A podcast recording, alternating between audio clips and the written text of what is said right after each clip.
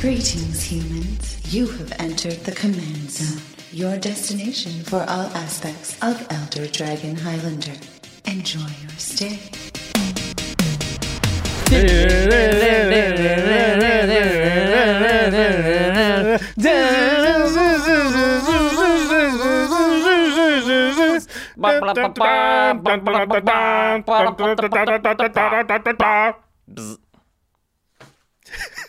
That was one of our best ones ever. Come on, don't Fly the movies. Hey, what's up, everybody? You are listening slash watching the the Command Command Zone podcast. I'm your host Jimmy Wong. How's it? It's Josh Lee Kwai. Uh, we are now directly in the middle of Commander Precon season, which means that We're we at the have- end. That's right. We are nearing the end of Commander Precon season. Boy, what a season it's been, Josh. Looking back, You're right. It is sort of the middle. We're at the end of our deck upgrades. This should be the Yeah. fifth one that comes out. uh, which is really exciting because this is a really cool deck that we're about to look at now. The lead singer of this deck has been spoiled for a while, but this is our quick upgrades guide. So if you have bought the precon and are looking to take 10 cards out and put 10 cards in, then this is the guide to go to. This is the way to take that deck and tune it up just a little bit, and you can take this right into a game and do pretty well, to be honest. Yeah, we're going to be talking about the Abzan Symbiotic Swarm, the ability counters deck. It's really interesting. Um, this is, again, one of the decks I'd say this and the Mutate deck are the ones that kind of harken towards the main set more than the other three. Yeah. So obviously we're going to be talking about a new deck. If you want to pick up this precon, any of the other precons, any cards from the main set, Ikoria Lair of Behemoths, anything at all really that's magic related, please go on over to cardkingdom.com slash command zone. If you hmm. use that affiliate link when you buy any of your ma- magic products, singles, anything at all, you're going to buy that stuff anyway. If you just use the affiliate link when you do, you really are supporting this show, game nights, all of our content. We do want to say with the COVID crisis going on, Card Kingdom is facing reduced uh, operations. Operations, Yeah, yeah. So please check their website to make sure that um, they're going to be able to fulfill your order in the time that you want to, because shipping and stuff has been affected. Obviously, Mm-hmm. uh, that is if you're watching this now. Hopefully, you're you know if you're well, not hopefully, but I mean, hopefully, COVID crisis is going to be over sooner rather than later. And if you're watching at that point, then Card Kingdom is going to be the fastest, no matter what. In fact, they're probably the fastest right now too, because everybody's kind of shut down. So Yeah. And your support does mean everything to Card Kingdom, to us as well. This is obviously a time where everyone's running into a bit of trouble and hardship. So we do appreciate it. Um, and another sponsor of the show, as always, is Ultra Pro. They've been with us through thick and thin, and this is definitely the thick of it right now. That's true. Uh, but they make amazing playmats. They make the sleeves that go on your cards. They make the dice. They make the deck boxes, and they really do create everything that really brings you into the world of the game. And that, to me, is one of the best parts about Magic: is playing a deck, getting everything out, and feeling like you are really the commander. Uh, and another way to support all of our content is directly if you go to patreon.com slash command zone. You get all kinds of cool perks like uh, chatting with Jimmy and I each and every day on our Discord server. You get to see game nights a day ear- earlier than everybody else. Also, we shout out one lucky patron every single episode. This episode is dedicated to Ethan, Pie.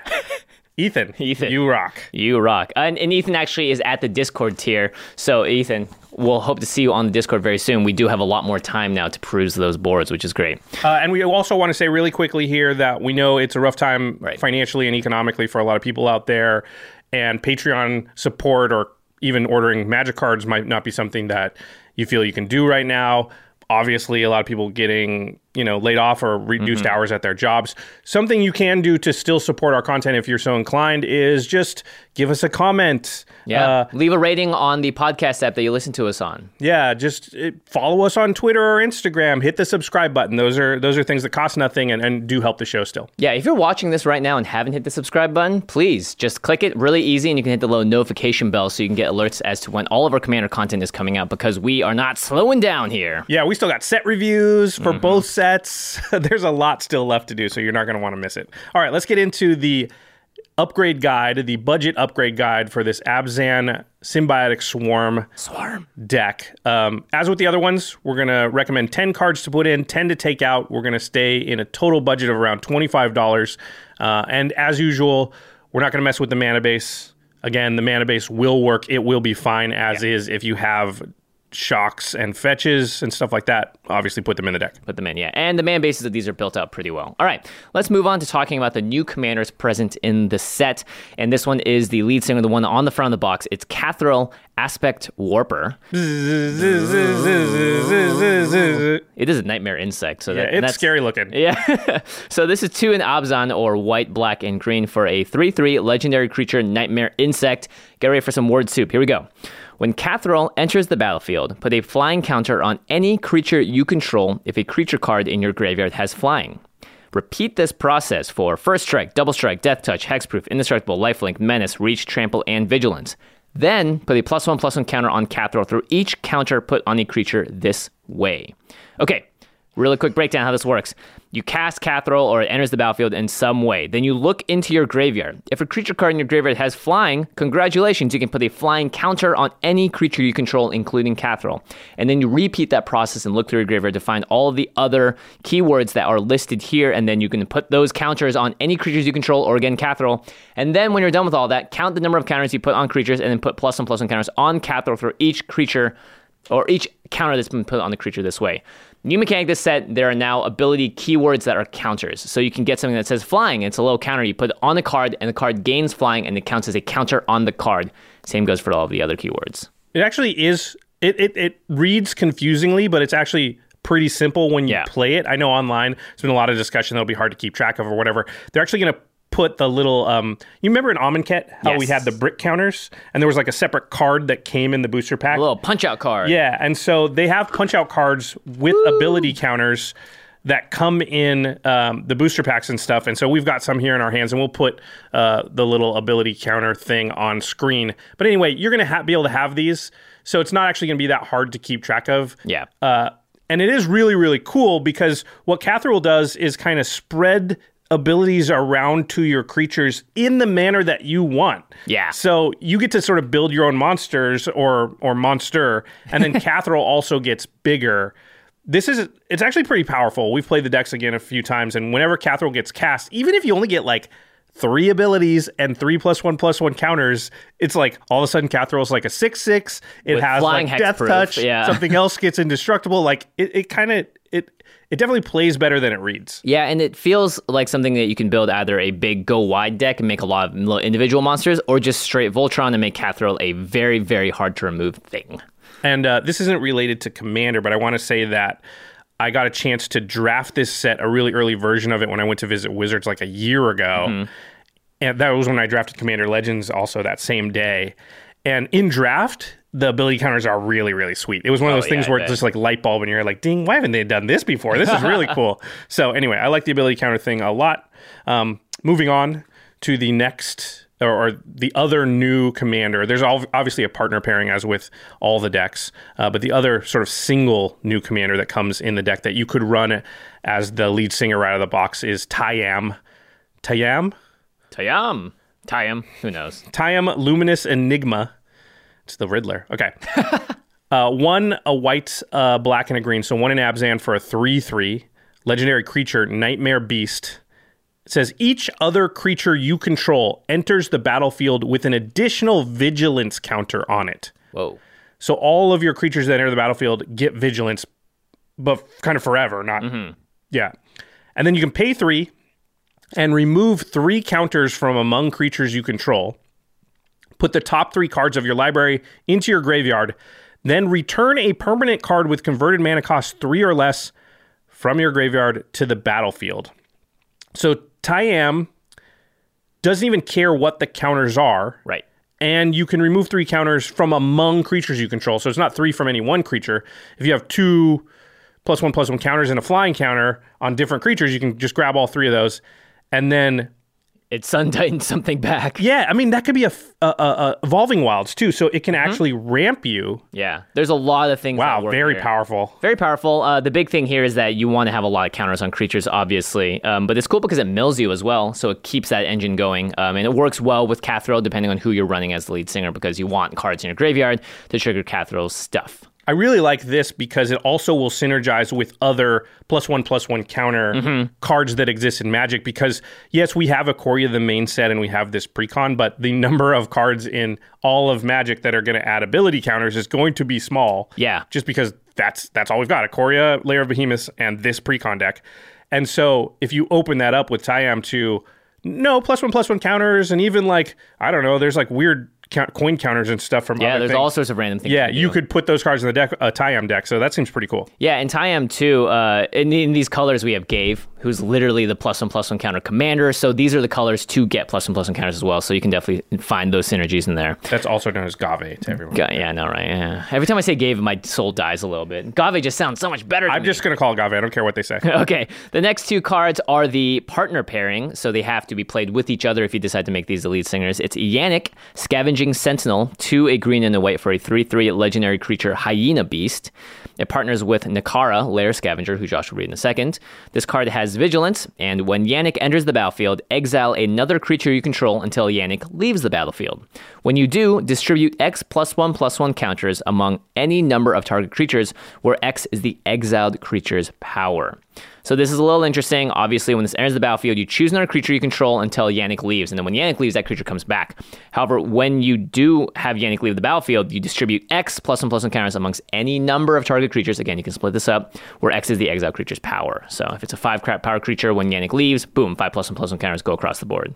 That's pretty cool. Works with Tayam. Yes. Uh, I guess works with Catherall a little bit in that Catherall does get plus one plus one counters, so that synergy is in the deck. And it has vigilance, so Yeah. it's in the graveyard. Yeah. It could have double vigilance if Tayam's out. Sick. it actually does tap at that point. it's like the plus one, minus one counters. the negative plus a negative is actually a positive. yeah.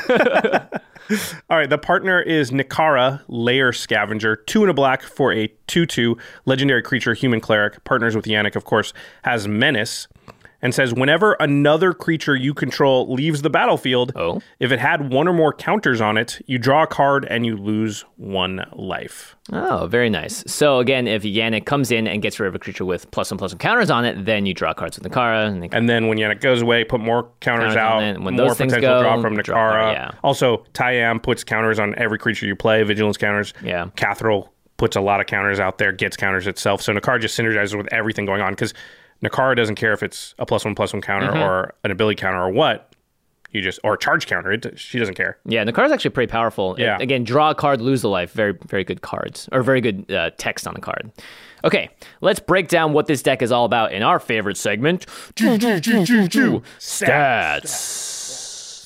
Statistic time. All right, so in this deck, there are 21 new cards, uh, and that means that of the rest of them, there are 61 reprints, and 18 of those are basic lands. So overall, 79 reprints. Those added together is 100. It's this is a little bit lower amount of new cards than we've seen in some of the other decks. One of them had, I think, the Sultai deck had like twenty nine. Yeah, which crazy. is a little surprising because this is the ability counter commander, and you Mm-hmm. would think they would put they would need to put more new cards in since ability counters is a new thing. So I'm a little surprised. Yes. it's still a higher number than any other precon from any other year though. Yeah. those usually had like 17, 16. Yeah, yeah, yeah, yeah. The nice thing is that these cards do work with the history of Magic much better than Mutate does necessarily because there are less You cards just reference counters. Mutate. Yeah, Yeah. Yeah, so that maybe makes sense there. All right, let's dive into the deeper stats. In the deck, there are 11 cards that ramp you, which is great. Uh, three of those are lands, so it's like the Myriad Landscape, Krosan Verge, and the Blighted Woodlands. They're not super efficient later on, but they are very good if you can play them on turn one, um, except for Blighted Woodland. Card draw, six card draw spells in here, um, which it's a little low, but it kind of makes sense because there are a lot of other ways to get advantage through your graveyard. So it's kind of like having more cards in your hand. Oh, that's a really good point. Um, but two of the card draws are conditional. So Satyr, Wayfinder, and Grisly Salvage only get specific cards when you play them. They're like kind of card draw. Maybe added together, you might count them as one. Yeah, so maybe card draw is closer to five than, than six. So card draw is a little light in the deck, it feels Yep. like. But I do like what you said about graveyard recursion kind of standing in for a card advantage. a little bit, yeah. Yeah. There are four board wipes. Good. So that sounds about right. And then six sources of single target removal. And these colors definitely have, I think, the greatest swath. Anytime you have white and black, you have access to the best removal in Magic. Yeah, and you can always add the easy ones like Swords to Plowshares and stuff if you want. I like Mm-hmm. the board wipes. Um, we've usually seen around three in the other decks. Four Yeah. is good. A graveyard recursion deck probably wants a few more board wipes than your average deck too. So Yeah, the stats are good. They're not optimized, obviously. Uh, that's something that's up to you all if you want to do. But I think out of the box, it still plays pretty well. And there's a lot of different ways to get an advantage in this game. Slash, you might just kill someone with Catherall on turn, you know, six. So who knows? who knows? Uh, all right, let's talk about the big one. Everyone's always curious about the deck value. Note, as with the other decks, we are recording this video before the deck has been revealed to the public. So, as a result, the prices we're going to refer to, they only take into account the reprints in the deck. Again, there are mm-hmm. 61 reprints. We're not going to count the basic lands. Not the new cards, obviously, because we we don't know the prices on the new cards. They haven't been revealed yet. And the obviously the prices are from previous to the deck being revealed. As soon as the deck is revealed and everybody sees the list, the prices on all the reprints will go down because supply demand, there's more supply. Yep. All of a sudden the prices go down. So, but still, because we're doing all of the decks from the same vantage point, at least as far as context with each other, the the value will at least be consistent. Yep. So the total price of all of the cards, again, not the new cards, just the reprints, we added up was $91.67. A little on the low end for these decks. Yeah, and again, that number is going to drop down. So the sum of all of the $2 plus cards, and there's 16 of them, adds up to $61. And there's only five cards that are $5 and up, and those add up to $29.96. All right. So, yeah, this deck is a little on the lower end as far as the reprint value. Mm-hmm. I mean, straight up, you can probably just say that. That's just how it goes. But yeah. there are some notable reprints, and we usually base this off of cards that are more expensive than Sol Ring, so sort of 450 and up. Um, the first one is Karametra, God of Harvests. All of the gods really have had a very high price point over the years just because they are very powerful and great in our format. Karametra is a card that I've liked quite a bit. It helps you ramp. Um, it's very creature based, but it's a five mana legendary enchantment creature god that probably is never going to leave the battlefield. People don't usually they have to have exile and you usually have to have exile enchantment. People may remember Melissa DeTora ran it in oh, uh, the Game Nights Enchantress. episode with yeah with Prof. Yep. Very popular. Episode. But that was sitting at twelve bucks. That's probably going to drop a bit now, which is great. Uh, all of these decks have the next card, which is awesome. It's Arcane Signet. Ooh. This is just a commander staple, let's be honest, it's going to go in a high percentage of your decks. So it's going to be a lot cheaper now since it's not just getting reprinted in one deck, it's getting mm-hmm. reprinted mm-hmm. in all the decks. But I think it'll be like Sol Ring where you know, four or five months after these decks have been out, it's going to start to climb back up again. And by this time next year, or, you know, January of next year, it's going to be right back up probably around the yeah. six seven dollar range. So pick these up while they're cheap for sure. Yeah, and this is going to be again because there are five precons coming out. This is the biggest because who knows if they're going to be in the other sort of commander cards that are coming out later in the year in the smaller decks uh, that go along with the set. So this is the time to pick it up for sure. It's uh, it's eight dollars right now before it's been revealed that it's reprinted in all the decks. Yeah, and the, you can watch the price of Soul Ring does basically the same thing in between the commander product releases. Um, the next is a land. It's Canopy Vista, and this is a great land because it says land forest plains on it. It's a land that adds green or white and it enters the battlefield tapped unless you control two or more basic lands. So this is actually one of the most powerful, I think, new sets of the dual lands that Wizards has printed because it can come into play untapped, and it has the text forest plains on there. So they have like, lands from yeah. what is that Battle for Zendikar? Yeah, and that means that cards like uh, Myriad Landscape can search this thing out, um, which is great. Uh, it's just a very powerful land, and I'm glad to see it reprinted. Yeah, not Myriad Landscape because it gets only basic. Oh, you're right. It's, you're right. Uh, you fetch lands though. Fetch lands. And, yeah. yeah. any land that asks for find a forest or a plains. Yep. Yeah. Uh, the next one is another land, Gavony Township. Very powerful. It's a land that taps for a colorless or diamond mana, or you can pay two, a green and a white, and tap the Gavony Township. And you put a 1 1 counter on each creature you control. Hey. Any deck that cares about 1 1 counters is in, and is in these colors, and there are a lot of them, yeah. wants a Gavony Township. This is a really good card. Who doesn't want to go to the Township? Um, and I think this is also played in older formats, which is why the uh, it's, it's sort of gotten up. I don't know why when you said that. I just thought like, oh, I want to go to Gavony Township and get some, get some power converters. it power just converters. Me, it just made me. Uh, yeah, I was going to go to Tosh Station and get some power converters. I don't know why. I just heard Luke say that. All right, the last card is actually a little bit under the Sol Ring, but it's still a four dollar and up card. It's Akroma Angel of Wrath. This is again keyword soup. It's just five white, white, white for a six six with flying first strike, vigilance, trample, haste, protection from black and red. Pretty good with Catherall. Yeah, pretty good with Catherall. Uh, that thing will just hammer you Yeah. home and kill you immediately. Yeah, that thing is brutal if It you're is playing eight mana, so you black want or red. Yeah, you want to cheat this card out more than anything else if you can, if you can help it. So those are the kind of the high value reprints. Now let's go into our next section. We always talk about who you should run as the commander of the deck straight out of the box. Yeah. Sometimes it's cut and dry, sometimes it's not. I think this one is one of the ones that's not, right? Yeah, it's definitely not. It's actually really close, and uh, you can make an argument to go any number of different ways with this. But let's look at the most important thing, which is relating to Catherall, which is keywords. So let's look at the total number of creatures in the deck. We have 35 total creatures, which is a pretty high amount. Um, Yeah, really high. 27 creatures have at least one relevant keyword to Catherall, and again, those words are.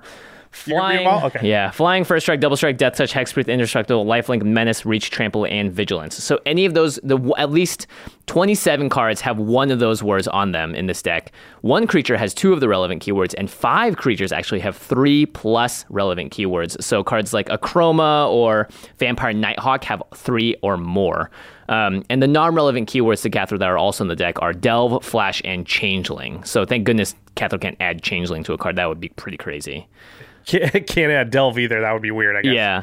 Now, of the eight creatures that don't have keywords, again, 27 do, uh, six of them do care about keywords in the graveyard or on the battlefield, or they have an ability that gives keywords to others. So it's definitely playing with this keyword theme pretty strongly. Oh, so a lot of the ones that don't are sort of payoffs or Um, yeah, like rewards for Odric, keywords. Lunarch Marshal Oh, is right. one of those. Uh, and then the only two cards without keywords or care about keywords are Sakura-Tribe Elder and Satyr Wayfinder. And those are just sort of staples for this kind of deck. Right, one's filling your graveyard and one's a ramp card. Yeah. All right, now looking at the deck, there are cards that say have counters matter, and that's more related to Tayam Luminous Enigma. There are 15 cards that give counters, move counters around, or give specific keyword counters. So that also includes Catherall. Um, there are six cards that self mill you, and then there are nine cards that recur cards from your graveyard. It seems pretty cohesive too. All this stuff does kind of work together, so I can see why it's possible that actually even the partner commanders could work Yeah. with some of this stuff because of the counters moving and matters thing. So Yeah, it's interesting. So, so let's look at all of them. Now, there was uh, when I was writing out this outline, one thing stood out to me. So, Kathril's on the box and has multiple three CMC ramp spells to get out a five CMC commander early. Hmm. But the thing that really stood out to me is there's only six sources of self mill in the deck, and So it's hard to actually cast Catherall on five and have anything in your graveyard at Yeah. that point that you can. because turns one, two, and four are when you're going to mill stuff into the graveyard, and so being able to do that consistently with only six sources of self mill isn't that great. I think we found that a lot when playing the decks too. Uh, when either the Catherall player, if you're playing the Catherall deck, a lot of times you're like, well, I could cast Catherall. What am I going to get? Uh, one ability and one one one counter. Well, I don't want to do that. Then Yeah. I need to figure out some way to get some stuff into my graveyard. So you don't end up casting Catherall until like eight, nine, turn ten, because that's the point at which your graveyard actually has enough stuff to make it worth it. Yeah. a five mana three three with like fly. Well, let's say a five mana four four with like flying. Not that great. Yeah, and you kind of just lose out on the fact that, you know, like you want to do this early and have a huge impact because you want to drive. I think if you're going to play as Voltron or go Swarmy, you need to have a lot of stuff out there to use Kathril's ability for. Yeah. Um, now, so the question is, is it worth it to play Cathro if you're only going to get one to two keywords out of your graveyard, or is it more worth it to run a card like Tayam, who gives counters to every card you play, and it can recur 22 cards in the deck? So I count all the three CMC cards or less. Oh, And that's, the amount of targets it has, not counting lands. Not counting the lands, yeah. So 22 cards in the deck can get brought back by Tayam. And we know that some of the ramp lands, like Myriad Landscape, Mm-hmm. Krosan Verge, Blighted Woodland, all three of them are sacrificable. Yes. And then get back out with Tayam. So Yeah, so there is a bigger argument there, I think, for that. And then Yannick and Nikara are interesting choices. You get card draw and counters. I think it's the closest though between Tayam and Kathril. Um, obviously, there are going to be a lot of cards that support Kathril because he's the or she's the the lead singer of the box. But I think the deck overall has more counters matter cards than self mill. So I'm going to choose to build around Tayam because I think it makes the 10 cards in, 10 cards out a lot easier. And you can actually make it more powerful in this direction. I also think Tayam, when the deck is kind of not optimized, is probably a little bit more powerful in that getting your commander out, getting Tayam out, is really the first thing you want to do, first impactful thing you want to do in the game. And then after that, you want to play your other creatures to get counters on them. Yeah. And sort of gets the ball rolling all on its own. Whereas Catherall has a whole bunch of stuff you got to do before you play Catherall, which is harder, I think. Yeah, and getting blown out with Catherall on the battlefield and you throw everything on him or her, it's just not, I think, where you want to be necessarily. Whereas Tayam gives you a lot more um, flexibility. And also, the remove counters and Sun Titan something I think is an incredibly powerful ability. That's what's going to give you staying power. I mean, one of the best ways to win a game of Commander would just be to do that a couple times to get lands into play because getting Yeah. extra lands into play is just so powerful. Okay, so we're going to build around Tayam here. Yep. Let's talk about the best cards currently in the deck Oh, this with first that one in mind. Whoa, they did it. we got there. All right. let's do this about 20 more times, and I think we're about to run a little closer to even in color ba- balance. So I believe that Gavin on Twitter recently, this is the card he was referencing, I think. he think he so, talked yeah. about creating a white ramp card. Um, he's been doing, obviously, because a lot of people are, you know, isolating at home. Gavin's been doing a lot of content from his house and just talking about magic design and things like that. Very If you're not following him on Twitter, uh, you should probably check it out. Okay, so the card is Cartographer's Hawk. It's one in a white for a 2 1 bird with flying. When Cartographer's Hawk deals combat damage to a player who controls more lands than you, return it to its owner's hand. If you do, you may search your library for a plains card, to put it onto the battlefield tapped, then shuffle your library. Ah. It's this is what we're talking about. Yeah, I don't care that it's combat damage. I don't care that you even have to bounce it to your freaking hand.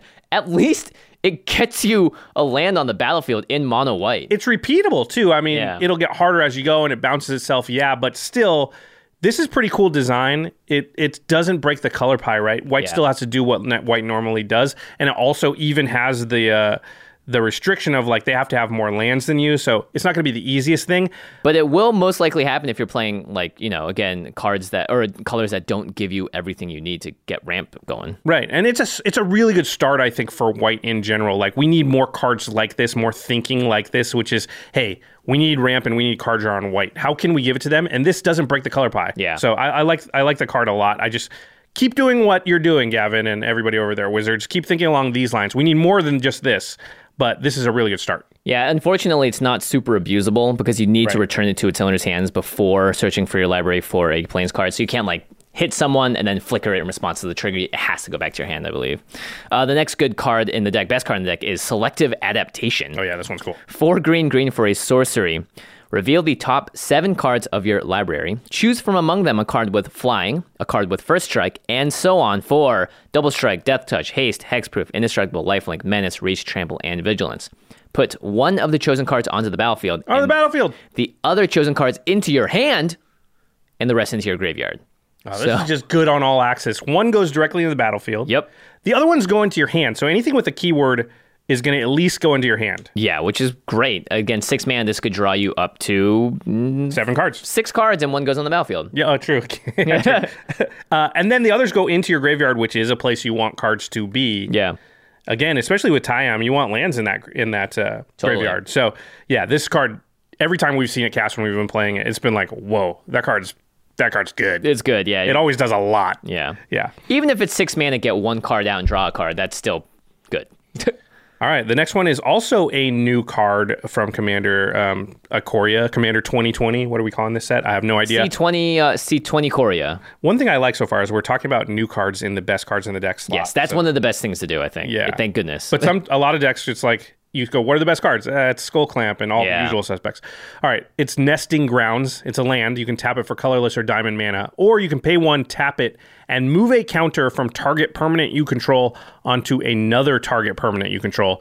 You can only activate this ability as a sorcery. nice. This is sweet. Any counter Mm-hmm. on any card you can move around. And this used to be something that was only restricted to blue. This idea of moving counters around. This is a land that can go in any deck. It obviously synergizes super well with this deck, but very powerful. The fact that this card exists means it's the first of its kind, uh, and it's very, really, really unique. So obviously, it's going to be one of the best cards in the deck too. Yeah, that's really cool. All right, Netherborn Altar. It's one in the black for an artifact. You can tap it to put a soul counter on Netherborn Altar. Put your commander into your hand from the command zone. Then you lose three life for each soul counter on Netherborn Altar. Really like this card as well. So basically, what this is like, let's say Tayam has died three times. It's going to cost way too much to cast. You pay this, you tap it, and so, like, let's say this you play the same turn you play Tayam. You tap it, that's your two mana commander tax. It bounces from your command zone to your hand, and you can play it for its regular casting cost, and then you lose three life. Now, of course, you can move these soul counters around in this deck, but basically, this is basically letting you surpass commander tax every single time should you want to. Yeah, yeah, that's pretty cool.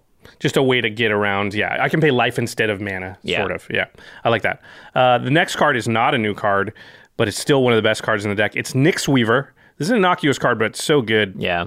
It's one a green and a black, three mana total for a two three spider with reach. Oh, it's also an enchantment creature that sometimes matters. It says at the beginning of your upkeep, put the top two cards of your library into your graveyard. So on your upkeep, you mill two.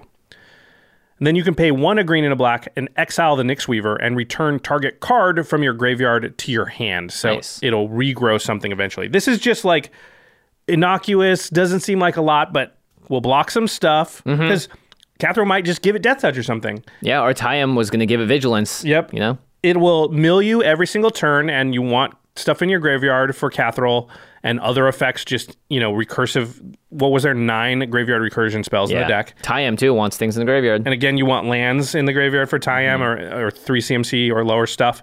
And then eventually, when it's outclassed, you got enough stuff in your graveyard, or just somebody goes to remove it, or there's a board wipe, you just cash it in and get a card back from your graveyard. You get selective adaptation back so you can cast it again. Yeah, the and again, it's any card. This is one of the cards I like to call like headache cards, where it's like, oh, okay, fine, it's fine now, but then like turn nine or ten, you're looking at it and you're going, well, crap, they're just going to regrow or turn the witness amount back. of value that thing has gotten them by turn 10. These are some of my favorite cards in Commander in that it just doesn't meet the threshold of like your opponents need, feel like they have to remove that. Yeah, but it's so it's going to so sit there. But then after six turns or five turns in play, it has gotten you, you know, more value than, and you know, maybe an Elesh Norn even would have gotten you over that Right. time, you know, because people are just going to be like, well, we got to kill that Elesh Norn or steal it. Whereas Nyx Weaver, they're like, whatever, it's little increments, but those increments add up. and then what if the Nyx Weaver got you back your Elesh Norn? Ah, there you go. Sounds exactly like something Craig would do. Yeah, yeah, yeah, it was. Okay, we're going to get on to talking about the 10 cards we want to take out of the deck and the 10 cards we want to put in.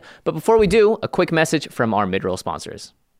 Angie has made it easier than ever to connect with skilled professionals to get all your jobs projects done well. I absolutely love this because, you know, if you own a home, it can be really hard to maintain. It's hard to find people that can help you for a big project or a small. Well, whether it's in everyday maintenance and repairs or making dream projects a reality, it can be hard just to know where to start. But now all you need to do is Angie that and find a skilled local pro who will deliver the quality and expertise you need. Angie has over 20 years of home service experience and they've combined it with new tools to simplify the whole process. Bring them your project online or with the Angie app, answer a few questions and Angie can handle the rest from start to finish or help you compare quotes from multiple pros and connect instantly, which means you can take care of just about any home project in just a few taps. Because when it comes to getting the most out of your home, you can do this when you Angie that. Download the free Angie mobile app today or visit Angie.com. That's A-N-G-I dot com. All right, we're back. We're talking about the Abzan Symbiotic Swarm deck, the ability counters or just counters deck. We're into everybody's favorite portion of the upgrade video, which is where we talk about which cards we would want to add to the deck. Now, remember, our total budget is around $25 for this exercise. We're not super stringent. We might be a little over, a little under. We're not trying to hit it exactly, but And prices will change too p- between now and whenever you even watch the episode. So yeah, but we're just not going to talk about a bunch of $20 cards. Obviously, if you have, you know, Demonic Tutor and stuff, put it in the deck. yeah. Uh, now a couple of notes before we get into it. The cards that can move counters from a creature to another used to only exist in blue, so like Fate Transfer or Leech Bonder. Um, but this deck does share a lot of mechanics with the main set, and there are cards in Ikoria that will pair well with it. But we're not going to include those cards on the ten list because we don't know their prices yet. Um, so we're just going to have a second list after we talk about our first ten cards that are just going to be some like, hey, these are kind of cool. Maybe you should check those out if you are you know drafting the main set and you pull of those cards. Definitely throw it in there as well Okay, so we'll talk about the Ikoria Lair of Behemoth cards later. separately. All right. Okay. Counters matters cards. Uh, so if we're running Tayam as the commander, we obviously want cards that are going to give us a lot of counters and ways to remove a bunch of counters without having to worry about running out of them. One of my favorites is Managorger Hydra, a card that just gets out of control very quickly. Uh, one that's sometimes even more important than the Planar Bridge on the battlefield if you're a Game Knights fan. Uh, it's a two and a green for a one-one Hydra with Trample, and whenever a player casts a spell, play plus one plus one counter on Managorger Hydra has trample, so it's going to be a great attacker eventually, but also it's just going to grow so much in a game. Yeah, this is great because you all those counters you can cash in with Tayam for stuff in your graveyard if you want to, or you can just bash people. Yeah, and give it vigilance if you cast it after Tayam. Pretty good. That's cool. Yeah. Uh, the next one is and and Mana Managorger Hydra a little on the spendy side for for our budget. It's about five dollars, but Yeah. still within range. Uh, the next one's much cheaper, one dollar for Death's Presence, five and a green for an enchantment. Whenever a creature you control dies, put X one one counters on target creature you control, where X is the power of the creature that died.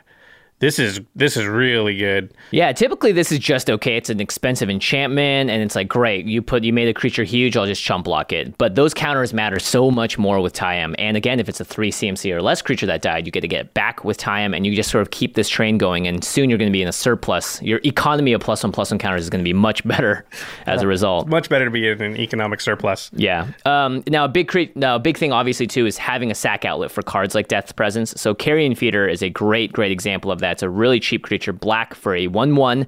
Says Carrion Feeder can't block. However, it also says sacrifice a creature, play plus one plus one counter on Carrion Feeder.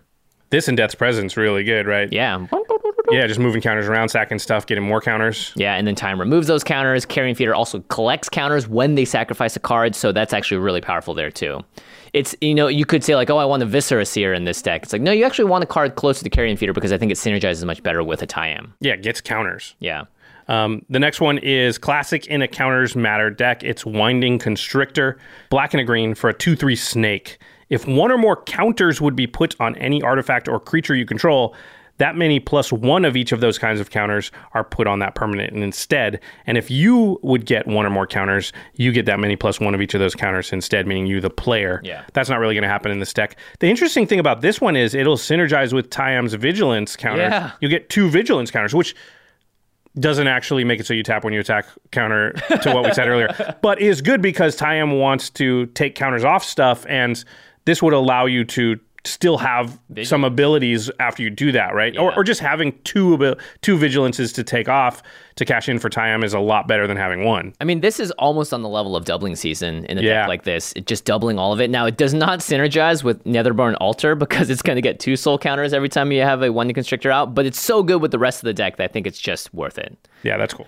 Um, now, abusing Tayam's ability, aka the Sun Titan ability, uh, there are some very obvious cards you should put in there. Eternal Witness is one that's just. We've seen this loop before with Sun Titans before, where you cast a Sun Titan, your Eternal Witness comes back, so you get another card. Find a way to get this Eternal Witness back in the graveyard. You can just keep doing this over and over again, and you always get this repeatable effect. Um, Eternal Witness is really simple. It's one green green for a 2 1, and when it enters the battlefield, you return target card from your graveyard to your hand. Yeah, it gets any card too, so that's what I like about it.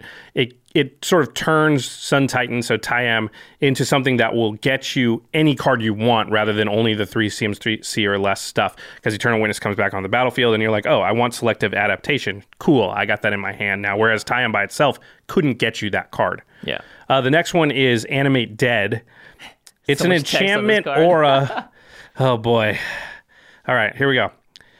It's, it's it's a lot simpler than it's about to sound. Okay, it's one in a black for an enchantment. You enchant creature card in a graveyard. When in when animate dead enters a battlefield, if if it's on the battlefield, it loses enchant creature in a graveyard, and gains enchant creature put onto the battlefield with animate dead.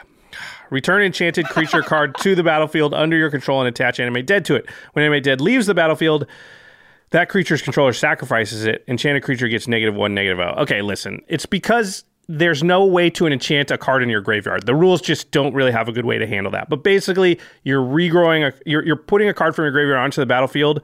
Enchantment uh, animate dead as an enchantment is the thing that's holding it there. So if it leaves the graveyard, then the creature goes back to the graveyard. And then the creature gets negative one power for some reason because they wanted to make it more complicated. Yeah, and if you read the old old text for this, you will be doubly confused. Basically, you cast this card, you get a creature back, it gets minus one minus Yeah. so. If you lose the enchantment, you lose the creature as well. Most importantly, it's a two CMC spell. So it gets any. cr- Basically, this says get any creature out of your graveyard. We don't care what the CMC is anymore because you just get it with this mm-hmm. this oh, aura. Yeah, I like that a lot. Tayam brings back the enchantment aura, and then you can fetch any card out of your graveyard. You can get a creature. Akroma, no protection from black. Dang Yeah, it. exactly. Yeah, no, oh no, maybe not Akroma. uh, next is Fauna Shaman, one in the green for a creature elf shaman two two. We saw this have great effect in the last game nights episode. Uh, you can pay a green and tap it to discard a creature card and search your library for a creature card, reveal it, put it into your hand, then shuffle your library. Again, this works well with Kathril, but more importantly, works well with Tyam. You drop something in there that's three CMC or less, you can get it back, and you also fetch fetch any card out of your deck. There are many great targets uh, for the creatures you can grab here. Um, obviously, I think Eternal Witness is the one that we've mentioned already that is just going to be great. The the great thing about Fauna Shaman and its more way more expensive counterpart, Survival of the Fittest, is it goes and finds you the creature you need right now. Yeah. So you're just looking at do you really want just only access to the creatures in your hand, or do you want access to all creatures in your deck? I'd go for all creatures in your deck. That's probably going to be a little bit better. Yeah, cash that Wayfinder in for something much scarier. Yeah.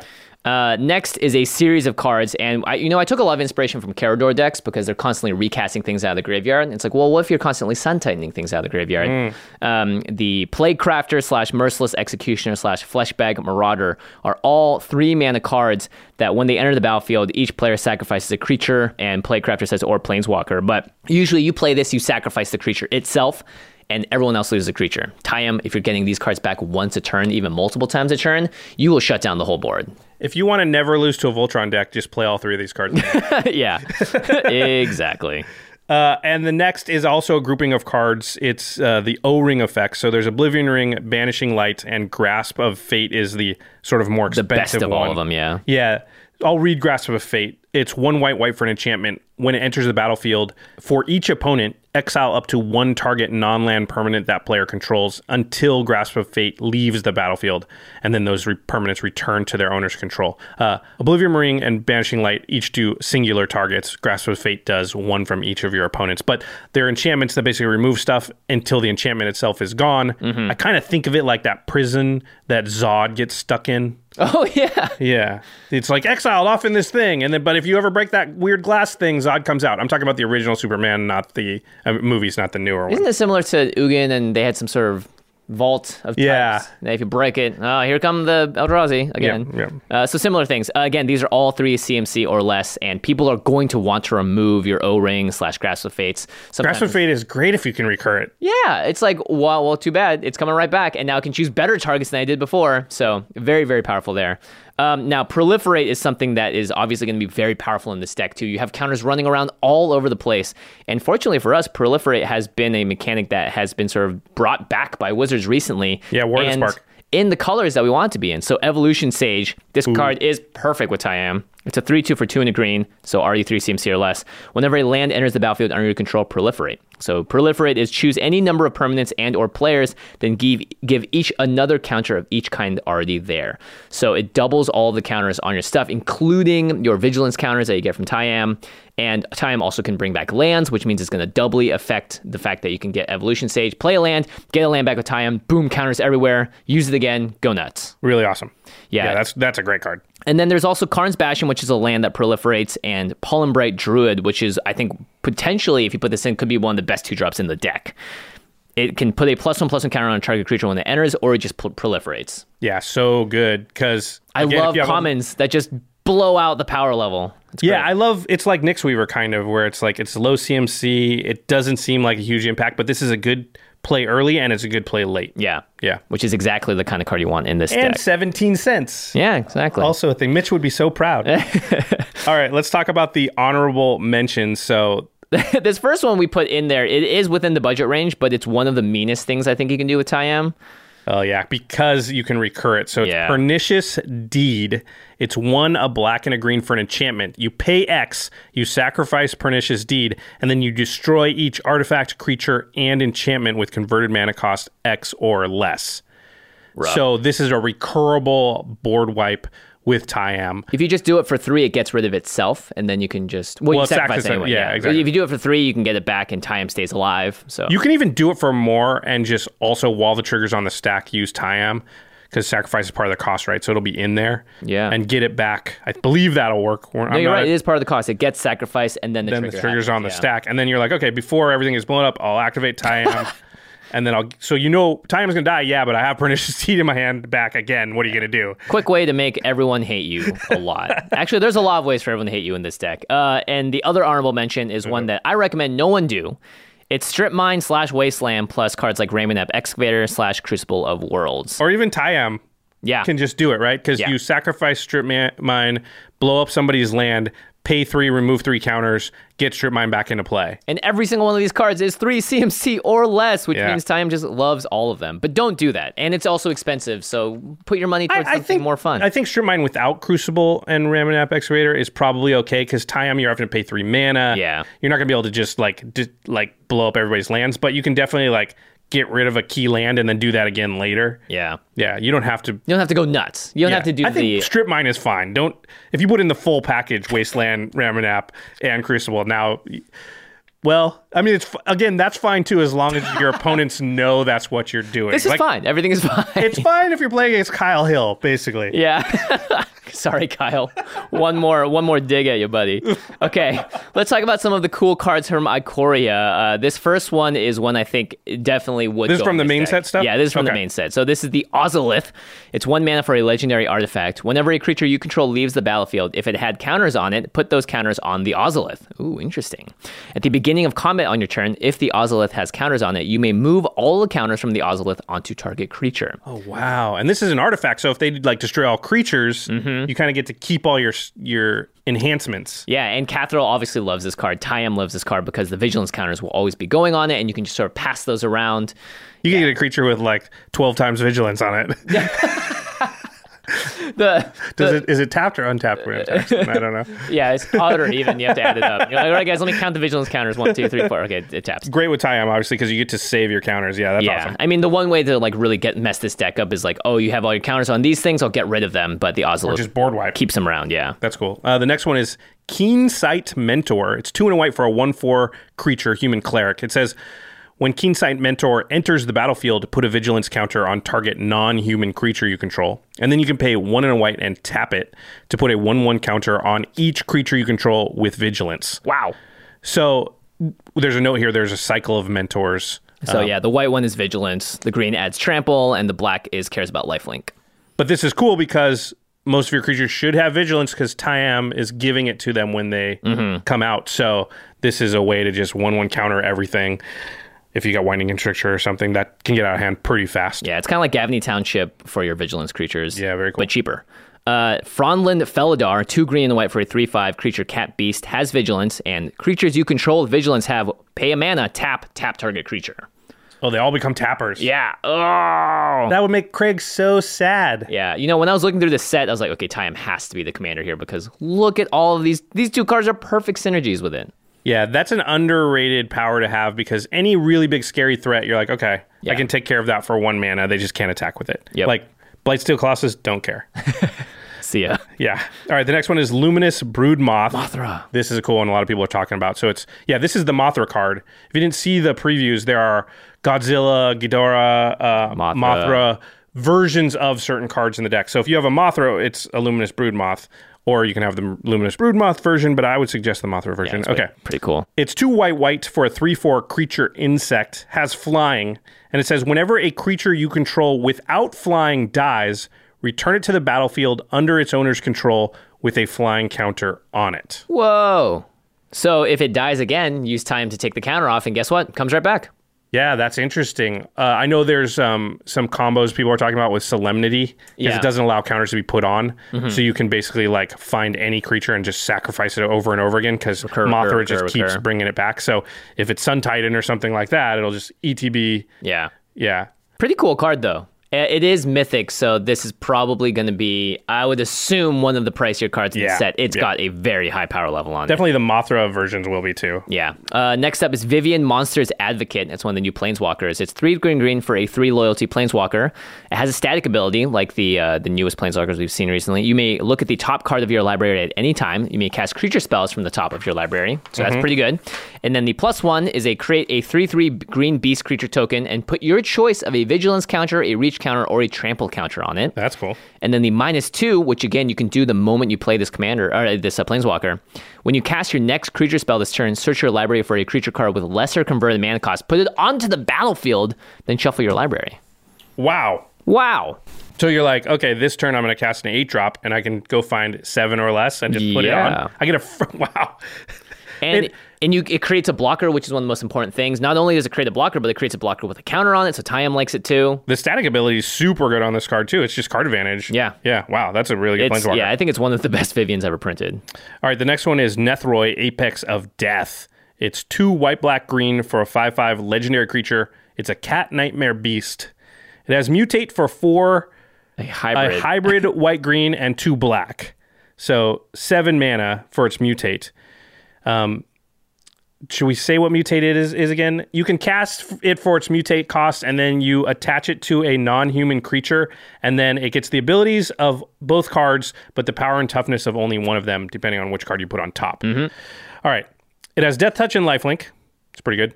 Whenever this creature mutates, return any number of target creature cards with total power 10 or less from your graveyard to the battlefield. What?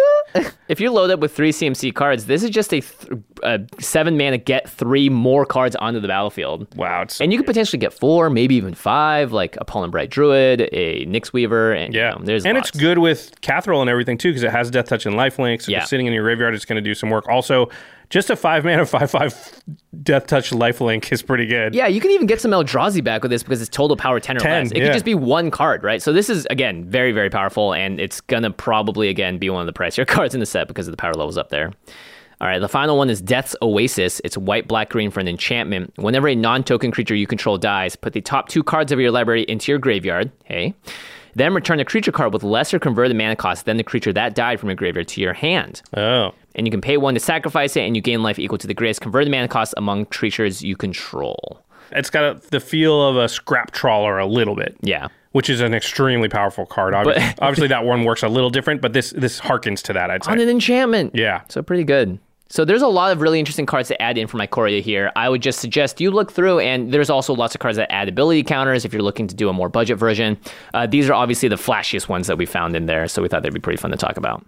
All right, let's ca- talk about the cards we want to take out because if you're going to add all these cards in, you're going to have to take out a bunch. Yes, Um, and a lot of these also are we're taking out because Kathril is no longer the lead singer. Right. Since we're building around Tayam, some of these cards don't make as much sense anymore.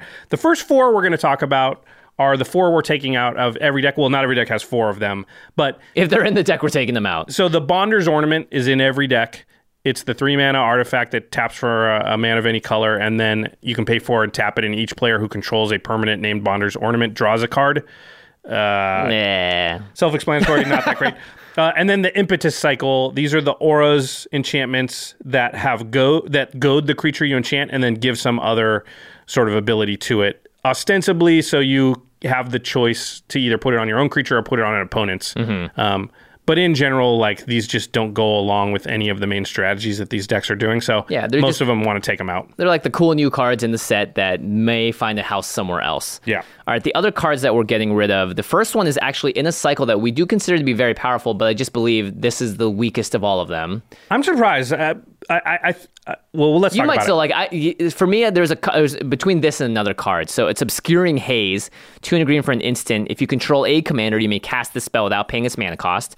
And it's prevent all damage that would be dealt this turn by creatures your opponents control. So it's actually a better fog because you could attack into someone and cast this, and their creatures won't deal yours damage, but yours will deal theirs. Or it's just a free fog effect on your turn. Yeah. Uh, someone else's turn too. Yeah, I, I think fog effects are underrated in Commander and will often save your bacon in spots where like nothing else will. And the fact that it's a free fog is a lot. And then this has slightly additional upside. You're right in that your creatures will still deal damage, so Yeah. you can blow somebody out in combat. I don't know. I like this card quite a bit. I would probably try and keep it in. Yeah, I just would rather run the Spore Frog that I can recur with Tayam. Yeah, I think Spore Frog's also really really good. But Spore Frog's on the battlefield, you can see it. True, true, true, true. And you can't cast it for zero mana. Right. All right, uh, the next card is Aerial Responder, and it's similar to Vampire Nighthawk. These are just one black, black, or one white, white for a creature.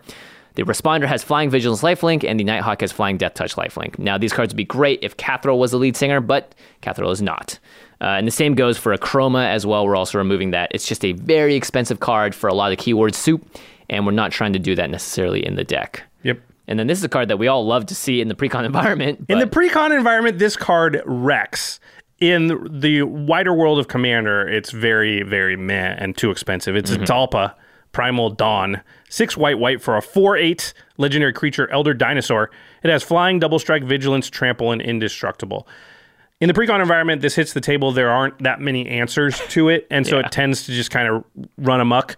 Or people, everybody copies it, and there's a bunch of them running around. Tends to happen a lot in the wider world of Commander. There's people are aware of the fact that indestructible and things are going to exist. They have a lot of exile, and effects, and, yeah. and stuff like that. And Zetalpa doesn't do much. So unless you're cheating it out, not really. Really, the most useful part of this card is to get it into your graveyard and then you use it with Kathril. But if you're not running Kathril as a commander, you don't even really want to do that. So I would Mm-hmm. Yeah. totally take it out. And the last card I would remove is Soulflayer. It's four black black for a creature demon. That's a four four with Delve. So each card you exile from your graveyard while casting the spell pays for one of its mana. So this could, at its cheapest, be black black.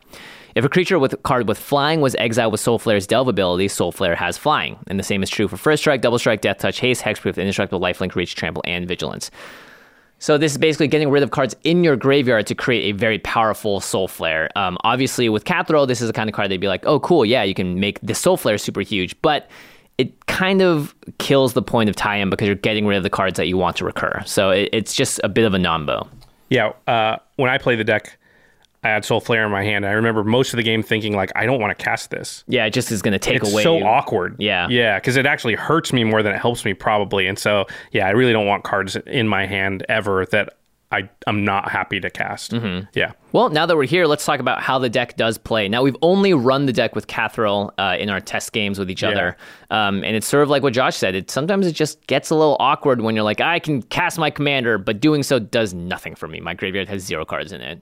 But there are times when later in the game some stuff's gone down. You actually, if you'd manage to get a mill engine going, Mm-hmm. Kathril seems insane because sometimes people play it and you're like, you get what? Okay, so I get first strike on this, indestructible on that, Yeah. double strike on this, trample on it. This thing has flying. Kathril gets seven one one counters, you know, and, and you're like, oh my god, what the heck just happened? yeah, your Zetalpa is actually the scariest thing in the world right now. Oh yeah, we saw Zetalpas that were just like insanity. Plus, Yeah. it can get a lot of one-one counters onto something like a Z- Zetalpa because of other effects in the deck. So it can do stuff, but it's kind of like high variance. Some Yeah. decks, some some games, it would seem to do not much at all, and then some games, it's like that's that's crazy. Yeah. And not to mention, if you're playing in the wide world of Commander, there's going to be a lot of board wipes around, and Yeah. Is very, very fragile to that. And recasting a five drop Commander to cost seven mana the next time, it's that's going to Yeah. be most of your turn. So I think that's, in general, Kathril, like you said, high variance is a great way to put it. Yeah, you so you might also think about putting in some stuff that protects against against board wipes. Uh, might be a good idea too. All right, to the listeners, what do you think of this Abzan deck? What cards did we miss? Would you agree with us? Would you run Tayam as the commander out of the box, or do you think it's better to go with Kathril? If you did go with Kathril, are there some cool cards that you think of that maybe we didn't think of that cause you to want to run Kathril? Like one of the things that's tough is ability counters haven't existed before. Yeah. And in the history of Magic, there's not a lot of cards that just generically mess around with counters. Yeah. But so it's possible we just missed some cards. Uh, you know, put it in the comments if you came up with something cool. This could be a hidden Skullbriar deck where you just play Kathril and load Skullbriar up, and then just find ways to keep recurring it from every zone. sure. Just hope it doesn't get exiled. Yeah. The first, yeah, you start doing that. So oh, just gonna path it. oh no, my hidden Skullbriar deck.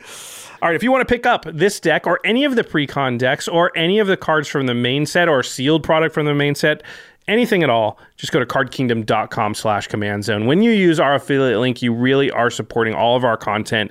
This show, game nights, everything we're doing here. We got a lot of bonus content coming out because of all the sets that are coming out this month. And so your support really does allow us to do all that. Yeah, and of course Ultra Pro 2, one of the sponsors of the show. Both of these companies are, you know, tirelessly working to make sure that they can still keep things going in this difficult time period. So your support means more than it ever has.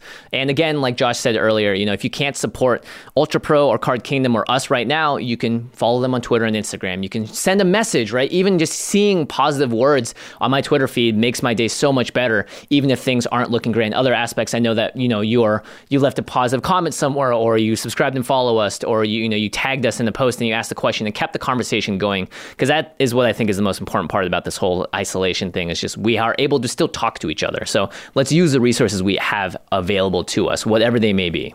Yeah, very very cool. Okay, we're not going to do the end step like we have it on these other upgrade videos because they we're doing so many and we don't have that many cool things going on, especially right now. you know, Watch Net- about we can uh, use uh, Netflix. Yeah, watch something on Netflix. Tiger King. I don't know if I Tiger give a King. thumbs up to the events that happened in Tiger Listen, King. I'm not giving a thumbs up to the Tiger There you go. King. I'm giving a thumbs up to the documentary about yeah, the Tiger King. Pretty crazy stuff. yeah, check that out on Netflix. Okay. Yeah. Uh, big shout out to our editing, graphic, and logistics team, which is Craig Blanchett, Ashlyn Rose, Lady Danger, Manson Lung, Alfred Estaca, Josh Murphy, Jake Boss, and Sam Waldo. And as always, big thanks to Jeffrey Palmer, who does the living card animations that start and end our show on YouTube, as well as live behind us on set and on game nights. You can find him on Twitter at livingcardsmtg. All right, everybody. If I'm correct, this will be the fifth and final of these upgrade videos for the precons. Next, we'll be starting to tackle the various set reviews. We're going to look at the new legendary creatures. We're going to look at the cards that go in your 99. We're going to look at both the commander product and the main set. Oh boy. So we've got a lot coming up. If you haven't hit that notification button for, if you haven't subscribed, and then I always want them to notif- hit the notification and then subscribe, but it won't work that way. subscribe and then hit the notification bell. We still have a ton of content on the way. You don't want to miss it. We're going to have all the spicy tech. Good stuff. All of it. All of it. We won't miss any of it. Oh boy. we'll try our best. All right, everybody. Thanks for watching. We'll see you next time. Peace.